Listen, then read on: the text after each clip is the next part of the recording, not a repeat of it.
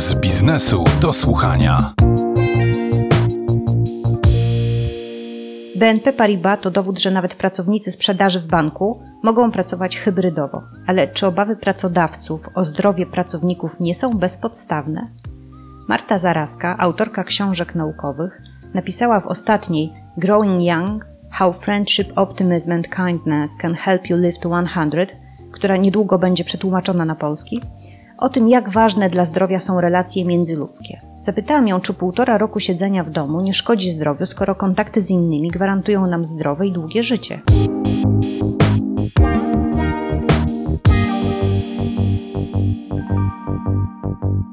Może nie tyle gwarantują nam zdrowie i długie życie, co dają nam większą szansę na zdrowe i długie życie. To jest trochę podobnie jak z dietą czy z, z ćwiczeniami na przykład, tak, że zdrowe odżywianie, uprawianie sportu, no nie gwarantuje nam tego, że będziemy żyć długo i szczęśliwie, ale niewątpliwie zwiększają szanse na to, że rzeczywiście będziemy zdrowi, będziemy żyć długo. I podobnie jest właśnie z kontaktami ludzkimi, ze związkami, z byciem zaangażowanym społecznie, z byciem blisko z, z przyjaciółmi, z rodziną, z partnerem.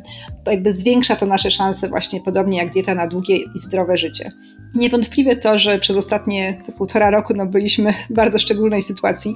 Ja mieszkam we Francji i spędziliśmy ponad 100 dni w bardzo restrykcyjnym takim lockdownie, gdzie nie mogliśmy się oddalać dłużej niż kilometr od domu na godzinę dziennie, więc rzeczywiście te związki były niezmiernie ograniczone właściwie tylko do osób, z którymi się mieszkało. Także w pewnym sensie jest to o tyle złe, że wiadomo, że mamy jako te takie małpy człowiekokształtne, które są społeczne, stadne małpy człowiekokształtne, takie jak na przykład nasi kuzyni szympansy, jesteśmy bardzo podobnymi zwierzętami w pewnym sensie. Potrzebujemy życia w tym naszym stadzie i potrzebujemy właśnie do tego, żeby nasze wszystkie funkcje naszego ciała działały optymalnie, wszystkie hormony społeczne, na przykład, które mamy. Mamy oksytocynę, serotoninę, endorfiny, to są różnego rodzaju hormony, które jakby łączą to nasze życie społeczne z tym, jak funkcjonuje nasze ciało. I na przykład, kiedy jesteśmy fizycznie z innymi osobami, na przykład kiedy dotykamy innej osoby, kiedy podajemy sobie ręce, kiedy się e, przytulamy, kiedy patrzymy sobie bezpośrednio w oczy, wydziela nam się na przykład oksytocyna, to jest ten hormon, tak zwany hormon miłości w uproszczeniu, jest to ogólnie hormon, który powoduje właśnie bliskość z innymi, a z drugiej strony reguluje wiele fizjologicznych procesów w naszym ciele, na przykład odpowiada za, za procesy zapalne w naszym ciele, odpowiada za wzrost wzrost naszych kości, na przykład może zmniejszać ryzyko osteoporozy. Także są różne rzeczy, to podobnie serotonina, to jest inny hormon, który tam się wydziela, kiedy jesteśmy z innymi oso osobami, również na przykład reguluje działanie wątroby. Także te wszystkie rzeczy są bardzo, bardzo połączone i rzeczywiście bycie fizycznie z innymi jest niezmiernie ważne. Na przykład my też wymieniamy bakterie, czy też te mikroby z, z osobami, z którymi przebywamy. Również te, które występują w naszych jelitach chociażby. I wiele doświadczeń pokazuje na przykład, że e, kiedy uprawiamy sport, na przykład kontakt wymieniamy się właśnie tymi bakteriami, mikrobami z, z przeciwną drużyną. Podobnie jest, kiedy spotykamy się z, z, rodziną czy znajomymi, również wymieniamy się mikrobami i co zasady im bardziej mamy zróżnicowaną, różnorodną tą florę bakteryjną, tym jest lepiej dla naszego zdrowia. Także wiemy, że wiele rzeczy się dzieje, kiedy spotykamy się osobiście, no i oczywiście, kiedy byliśmy pozbawieni tego kontaktu osobistego, no to te relacje no nie mogły być takie same, tak? Także niewątpliwie coś traciliśmy. Jest wiele badań wykazujących, że na przykład samotność jest jedną z najgorszych rzeczy, które może się jakby człowiekowi przytrafić z punktu widzenia zdrowotnego, ponieważ osoby samotne mają od 2,5 do 3-krotnie większe ryzyko przedwczesnej śmierci na przykład. Mają większe ryzyko raka, mają większe ryzyko wysokiego ciśnienia. Także wiele rzeczy się dzieje takich niekorzystnych, kiedy czujemy się samotni, kiedy jesteśmy samotni. Z tego, co pani mówi, wynika, że to właśnie takie rzeczy zdrowotne, problemy zdrowotne powinny być jakby istotą tego naszego powrotu do pracy. Teraz jest tak, że wielu pracodawców w Polsce chciałoby, żeby już pracownicy wrócili, a pracownicy wcale nie są do tego tacy chętni. Nie wiem jak, podejrzewam, że na świecie jest podobnie.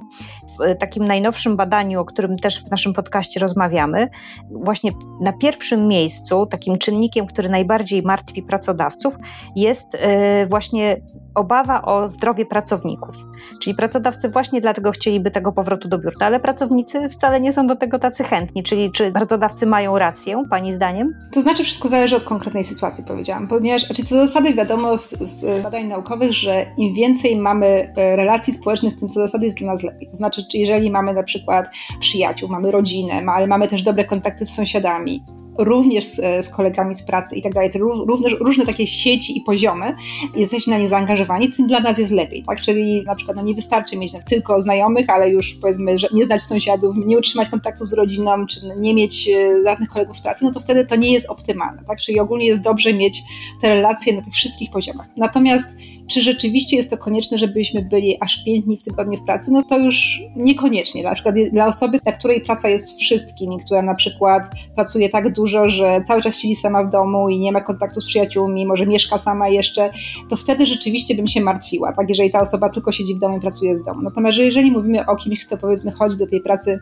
raz czy dwa razy w tygodniu, żeby się rzeczywiście zobaczyć z tymi kolegami, żeby jakąś tą relację jednak mieć, ale poza tym, kiedy pracuje z domu, no to ma rodzinę, mieszka z kimś, może, może ma partnera, dzieci, no to w tym momencie to, to nie jest konieczne, żeby cały czas siedzieć w tym biurze i być obecnym osobiście z punktu widzenia zdrowia. Tak? Wystarczy tego trochę, kontaktu trochę. To nie musi być taki właśnie pięć dni w tygodniu, właśnie wystarczy może nawet jeden dzień w tygodniu, może dwa i, i tyle. Tak? Także to zależy bardzo od sytuacji osobistej, jak jakby działamy na tym froncie towarzyskim, społecznościowym poza pracą. A myśli Pani, że już właśnie nigdy nie wrócimy do tego etapu sprzed pandemii, czyli pracy 5 dni w tygodniu z biura? Czy już na zawsze będzie właśnie tak, że będziemy pracować co najmniej kilka dni z domu? Myślę, że to wszystko zależy od osób, od tego, czego chcą, od firm. Myślę, że będziemy bardziej zrelaksowani, jeśli chodzi o te wymogi. Tak? Znaczy, że ja myślę, że wielu pracodawców będzie umożliwiało ludziom pracę z domu dużo chętniej, natomiast nie sądzę też, żeby tak było, że już nikt nie chce wrócić do biura, bo jednak ludzie myślę, że